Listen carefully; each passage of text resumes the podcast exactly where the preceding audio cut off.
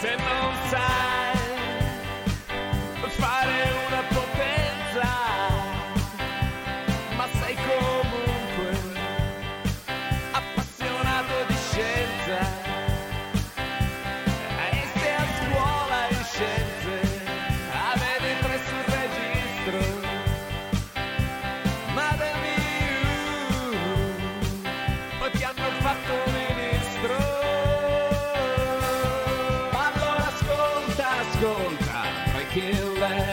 Allora ascolta, ascolta, Breaking Lab. Allora ascolta, ascolta, Breaking Lab. E bentornati in questa nuova puntata di Breaking Lab, la numero 12. Eh, ricordiamo Breaking Lab, l'unico programma di divulgazione scientifica del palinsesto di Radio Statale. Quest'oggi, come la volta scorsa, non ruberemo tempo alla ricerca scientifica, quindi dovete sorbirvi ancora noi quattro che parliamo di Marte. Perché Marte? Perché questo giovedì la sonda Perseverance atterrerà sul pianeta rosso. Si può dire ammarterà forse? Am- ammarterà. Ah, a Martella è bruttissimo però. Sì, proprio cacofonico. Tra l'altro, come diceva Andrea nei fuori onda, eh, siamo sul pezzo con le nostre notizie perché qualche giorno fa l'Etna ha avuto qualcosa da ridire, eh, era la giornata delle balene, noi settimana scorsa abbiamo parlato di Etna e di balene, questa volta parleremo di Marte e giovedì hanno deciso, eh, ovviamente dopo aver ascoltato la nostra puntata, di fare un ammartaggio. Sono certo sia andata così, secondo me. eh. Sì. Tra l'altro, scusa, però su- sul vulcano hai mentito perché avevi detto che l'aeroporto non sarebbe chiuso, invece ora mi Eh, sa che ci ho- sono dei eh, problemi. Ho menato un po' di sfiga, vabbè, mi spiace. Appunto ha avuto qualcosa da ridire anche dopo Luca Parmitano e Obama. Chi altro era un nostro super eh, ascoltatore? Eh, Elon, Elon Musk, Musk. ovviamente. Elon Musk, c'è anche l'Etna che ci ascolta.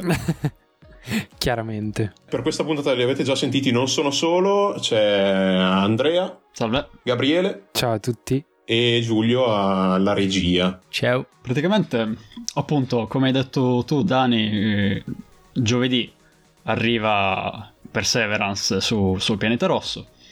E allora sono andato un po', mi sono un po' chiesto quante missioni abbiamo fatto noi umani su Marte. Cioè, Perseverance non è chiaramente la prima.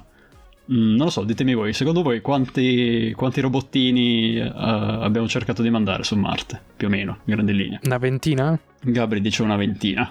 Oh, io direi, ma io 10, sono fiducioso nel 10. Ma questo include anche tipo i satelliti orbitanti. Sì, sì, sì, sì, tutto qua. Mm. Ah, no, pensavo su- Allora, sulla superficie. Secondo me siamo la- sulla cinquantina, se non oltre. E, e Giulio, e Giulio ci ha preso. Siamo più o meno sulla cinquantina tra rover, orbiter e eh, roba meccanica che abbiamo cercato di portare su, su Marte. Cioè, siamo Che- ossessionati. La stiamo Sì, sì. stalk- Cioè, stalkerando questo nel povero momento pianeta. in cui parlo, Marte è un pianeta interamente abitato da robot. Cioè, è molto fantascientifico da sentire, ma è così. Affascinante. Cioè, è, è il pianeta dei robot. Magari quando andremo noi saranno loro con un coltello. Ehi, questa è la nostra zona.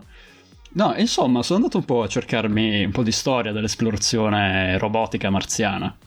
E praticamente prima- il primo tentativo di mandare un, un oggetto in orbita marziana risale al 60, quindi circa 9 anni prima del primo uomo sulla Luna, da parte dell'Unione Sovietica, che già nella corsa allo spazio era abbastanza avanti rispetto agli Stati Uniti. Avevano mandato lo Sputnik, il primo satellite, il primo uomo con Gagarin, e per primi hanno tentato anche di raggiungere il pianeta rosso.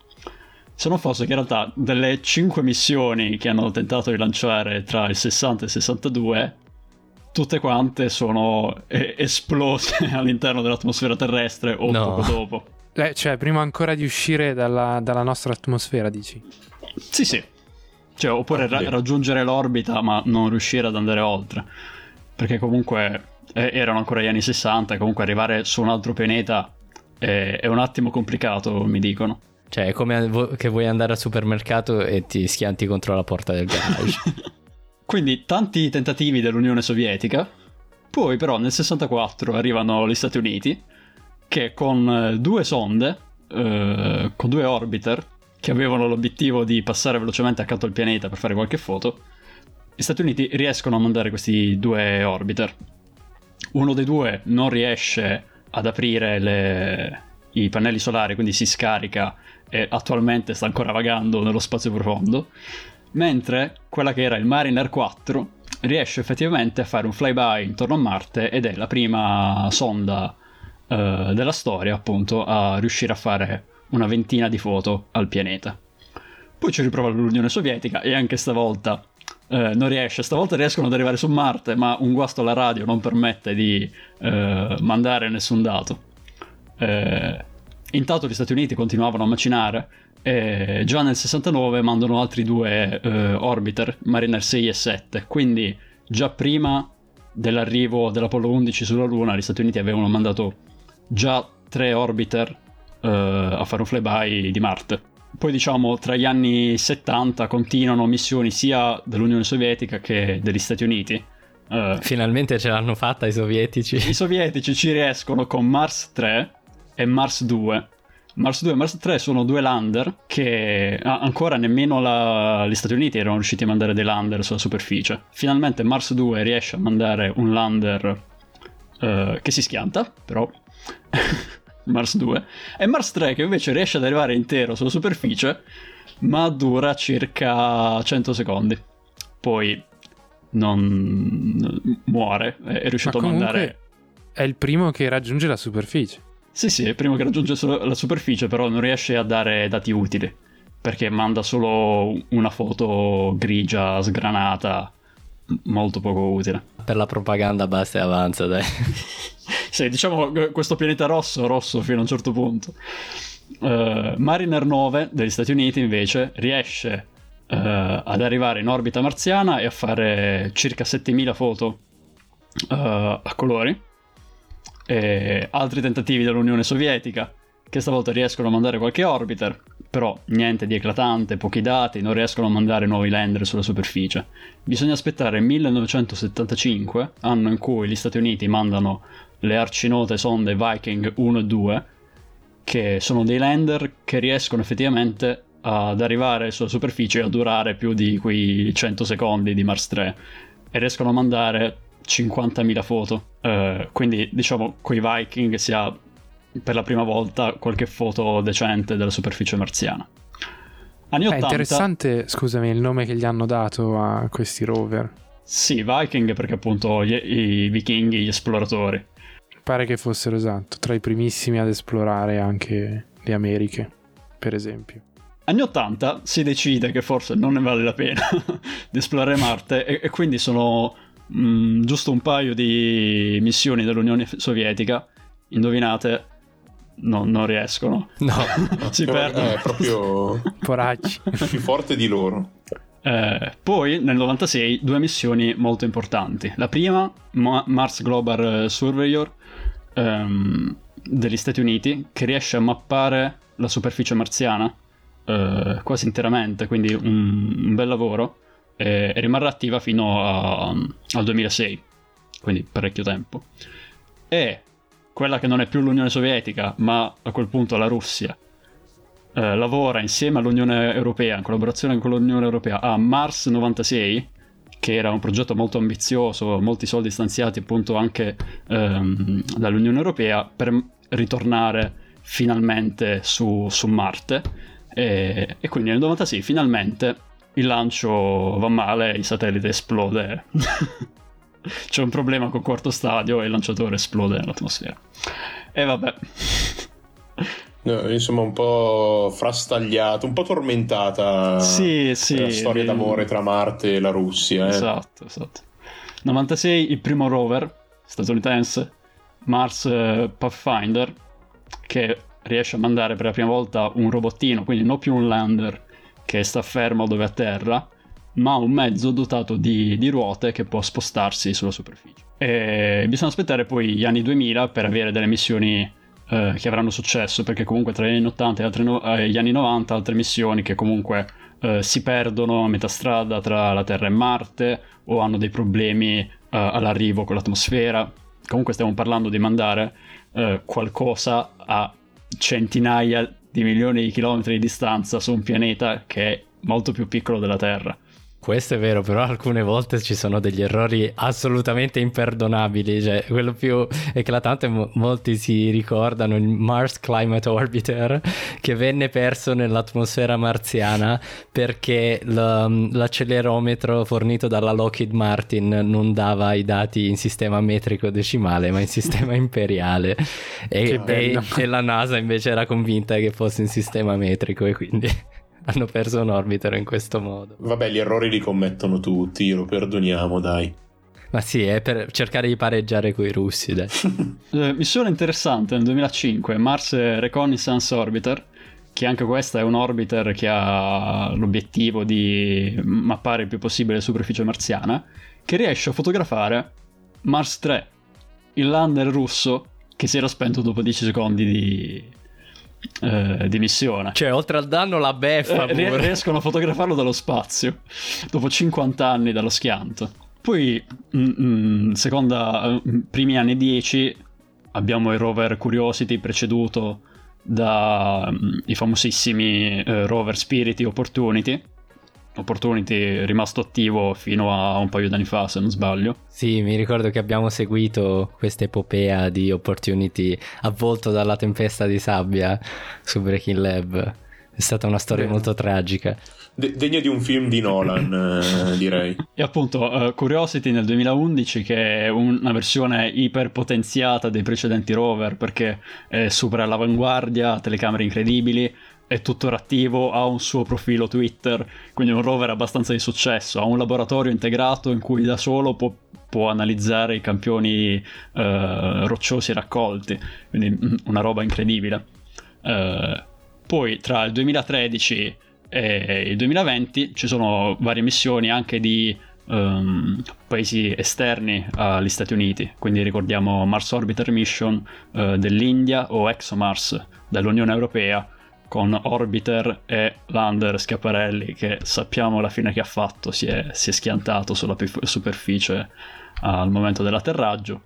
Eh, il- la missione che aveva citato Giulio eh, la puntata scorsa, la missione degli Emirati Arabi, il Tianwen cinese, eh, fino ad arrivare ai giorni nostri a giovedì, dove appunto speriamo di vedere il rover Perseverance atterrare sano e salvo sulla superficie per iniziare questa nuova stagione di esplorazione spaziale. Ora, del rover eh, Perseverance penso ne parlerà meglio, eh, permettetemi di dire, il miglior, il più grande fisico presente in questo momento adesso in chiamata, ovvero Giulio. Senza dubbio. Ovvero l'unico. eh. Non è molto. Non è molto difficile raggiungere questa, questo livello. Eh. Giulio, di grazie e basta. Grazie. Allora, sì, parliamo di Perseverance che Vabbè, perseveranza non soltanto nella- nell'esplorazione spaziale, ma forse anche nelle richieste insistenti della NASA per finalmente sbloccare questi fondi di un'altra missione eh, per Marte, perché effettivamente da dopo Curiosity in realtà loro pianificavano di mandare una missione ogni due anni. Poveri loro che che pensavano che il governo americano sbloccasse tutti i fondi, purtroppo sono stati sbloccati soltanto recentemente. Eh, e tra l'altro, vabbè, eh, Perseverance è basato su Curiosity, eh, il che non, non è assolutamente una cosa malvagia. Curiosity è un rover che funziona benissimo, però questo ha permesso di, di risparmiare qualcosina. Si parla comunque di un paio di miliardi come emissione, che esattamente bruscoli non sono, però. Eh, tra l'altro, ho, visto una, un interessante tweet, mi sembra, che che diceva che ehm, per quelli che si lamentano del, cor- del costo delle, sti- delle missioni spaziali, il costo per mantenere Curiosity, eh, scusate, Perseverance attivo in quest'anno, nell'intero 2021, sarà pari al costo che il Dipartimento della Difesa investe nei propri campi da golf. Wow. Ah, eh, beh, il cioè, che sono mette un po' in prospettiva esattamente le, le- le cose. Le ecco. priorità anche. Comunque, domani, quindi domani, perché oggi stiamo registrando mercoledì 17 febbraio 2021, domani giovedì 18 febbraio, ora italiana 21 se non sbaglio, dovrebbe eh, avvenire il, il touchdown del 21 e 55 mi sembra, e- ovvero oggi per chi ci sta ascoltando in podcast. O, o speriamo sia già avvenuto con successo, ecco, per chi ci sta ascoltando dopo. Eh, questo rover eh, dovrebbe arrivare, sì, arriva con una cap- capsula, con uno schermo, con uno scudo termico per ovviamente eh, l'entrata nell'atmosfera. Poi ci sarà un'apertura del, del paracadute eh, e il rilascio dello scudo termico. Eh, e poi questa, questa capsula in realtà non arriverà direttamente eh, sul suolo marziano a lasciare il rover, ma verrà rilasciata a mezz'aria insieme al lander che dotato di, di quattro di quattro retrorazzi dovrebbe indirizzare e frenare la discesa in modo, in modo più efficiente. Qualcosa di simile a quello che in realtà era Schiaparelli. Quindi ora speriamo che non sia, non sia simile anche il risultato, ecco. Però non, sia, non si tratti di emulazione. Potrebbe essere un problema, ecco, per Perseverance. Ehm, come, come si suol dire, errare umano, ma perseverare è diabolico. Bella, mi è piaciuta. La, la stai proprio tirando, però. Parliamo del sito di atterraggio eh, che settimana scorsa ho detto Zero, probabilmente questa è la pronuncia americana, eh, chiedeva a Alfio Moscarella che tra l'altro salutiamo, che è stato ospite nel nostro, nel nostro Ciao, programma Alfio. qualche puntata fa, ehm, chiedeva appunto eh, come si pronunciasse e anzi ringraziava per la pronuncia in realtà errata che ho fornito perché in realtà questa è un, um, una parola serbo-croata o bosniaca e non sto scherzando non è uno sketch di Aldo Giovanni e Giacomo ehm, perché è intitolato eh, al villaggio di Jezero che si trova appunto in Bosnia e qualcuno sa dirmi cosa significa? Io prendevo 4 in bosniaco. Colline verdi significa. No, però ha a che fare con dove dovrebbe arrivare. Perché è interessante questo cratere? Perché silenzio imbarazzante. Torno al prossimo appello. Cioè, noi stiamo andando proprio lì a cercare tracce di esobiologia perché? Perché magari c'era uno specchio d'acqua? Esattamente, specchio d'acqua per eh, persone comuni, noto- generalmente noto come Lago o... se, se proprio vogliamo usare i, Ah, i termini G- tecnici. G0 in eh, bosniaco, serbo-croato eh, significa lago o qualcosa del genere. sì, significa lago. Tutto torna. E, mm, eh, e- in particolare, cioè, perché pensiamo, anzi non solo pensiamo, siamo abbastanza sicuri che ci fosse l'acqua, perché in questo cratere eh, sui bordi si intravede il de- un delta. Ah, Eh, un, un delta che le stime dicono che per formarsi do- ci dovrebbe aver messo almeno 10 milioni di anni. Quindi non solo c'era l'acqua, ma c'era anche un fiume che alimentava questo lago. Esatto, quindi non era un lago chiuso, aveva qualcosa che gli portava dentro del materiale, dell'acqua. Esattamente, e, tra- e per tantissimo tempo anche. Così tanto tempo che andiamo proprio lì a cercare tracce di esobiologia perché diciamo magari ha avuto anche abbastanza tempo per sviluppare una vita molto elementare. E questo lago si è instaurato nel cratere o il cratere successivo? Penso, beh, se vedi il delta, probabilmente c'è il cratere era già presente Sì, sì. E poi è arrivato Certo. il fiume, eccetera. Ecco, ora pa- parliamo un attimo di dimensioni, cioè non è che è un tipo un cratere che è grande quanto mezzo Marte, è un cratere di meno di 50 km di diametro. Comunque abbastanza grandicello, ecco. Eh, e tra l'altro parlavamo se c'era attività ge- geologica, io posso dirvi che ehm, eh, recentemente c'è stata evidenza anche un po' che ha fatto forse rizzare i capelli eh, al centro di, di controllo perché eh, vicino a dove dovrebbe eh, atterrare Perseverance mi sa che è stata intravista una, una frana o comunque evidenza di una frana. Non saprei, però è possibile perché. Sì, su Marte, insomma, credo che le frane siano abbastanza frequenti. Poi forse è probabilmente l'unico tipo di attività geologica al momento presente sul pianeta. Non vorrei dire una scemenza, però credo di sì. Tettonicamente credo sì, non sia attivo. No, eh, se no non- non vedresti tutti i crateri comunque. Passiamo a parlare dei, degli strumenti che sono a bordo di questo rover. Ora, prima di passare la parola a Dani, volevo solo citare un nome che credo che sia assolutamente bellissimo perché ha, eh, tra i vari strumenti che ha Perseverance a bordo c'è un, uno spettroscopo di Raman che si chiama Sherlock in lungo Scanning Habitable Environments with Raman and Luminescence for Organics and Chemicals. Che fantasia! È bellissimo questo nome. Geniale. Io invece mi concentro su altri due strumenti, no, su tre strumenti scelti tra l'altro eh, tra 58 proposte, leggevo, quindi c'è stato un casting di strumenti eh, da portarsi dietro per analizzare la superficie marziana, eccetera, eccetera. Questi tre strumenti sono Mustcam Z, che sono due telecamere ad alta risoluzione eh, che saranno necessarie per studiare ehm, la stratigrafia e per eventualmente campionare anche tramite un braccio robotico, mi pare. E poi c'è Supercam che analizza la composizione tramite uno spettrometro. Supercam? Sì, do- dopo essersi inventati Sherlock hanno finito la fantasia. Eh, no, esatto, serve qualcuno che gli inventi i nomi, però eh, cioè, è, se no le persone non si appassionano all'astronomia e tutto.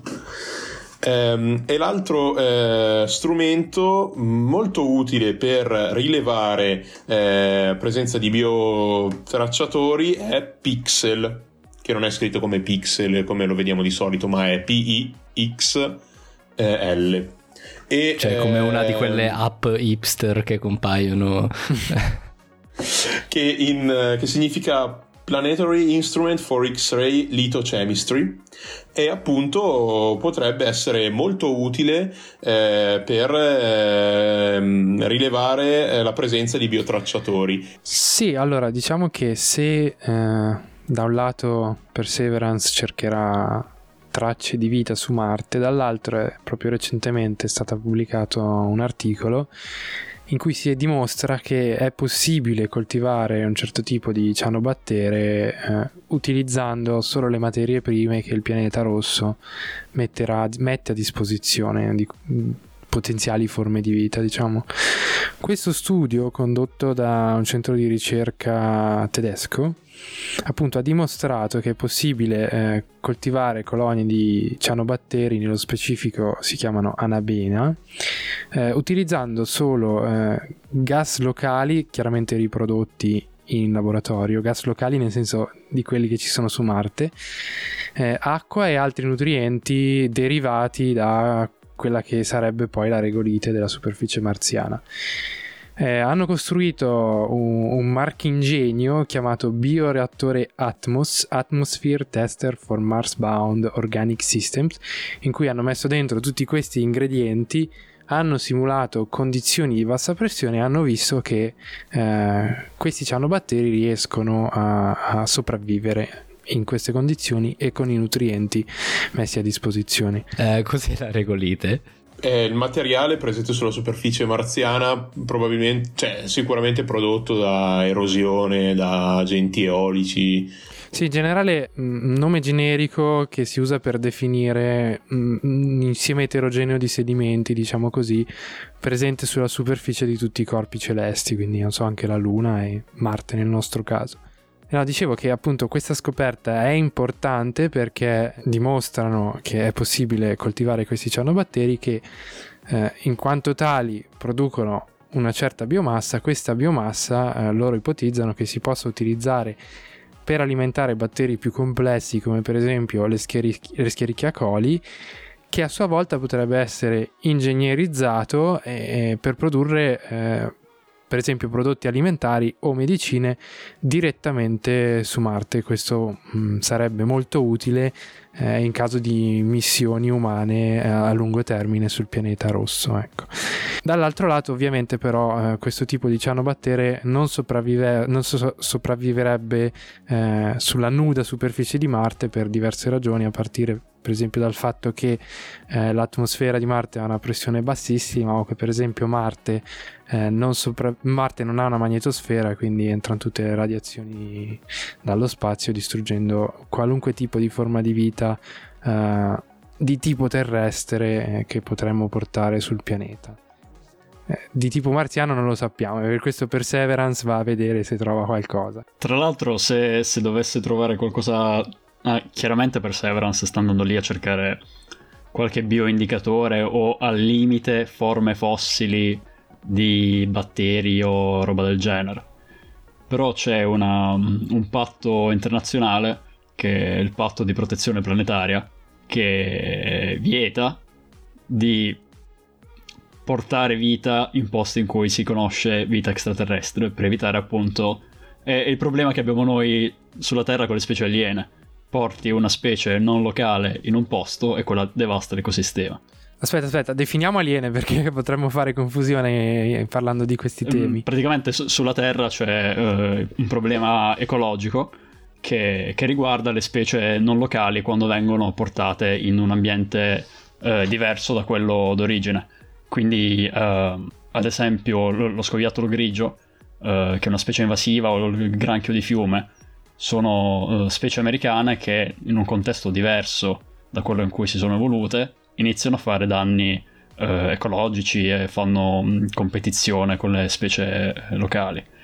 E c'è appunto questo patto di protezione planetaria che eh, consiste nel proteggere qualsiasi forma di vita si dovesse trovare eh, all'esterno del, del, pianeta Terra e quindi anche se dovessimo trovare effettivamente qualcosa ehm, si porrebbe anche un dilemma etico sul ok sappiamo che c'è forma di vita andiamo davvero lì apportare forme di vita terrestri, che siano batteri o altro, quindi sarebbe interessante nel caso.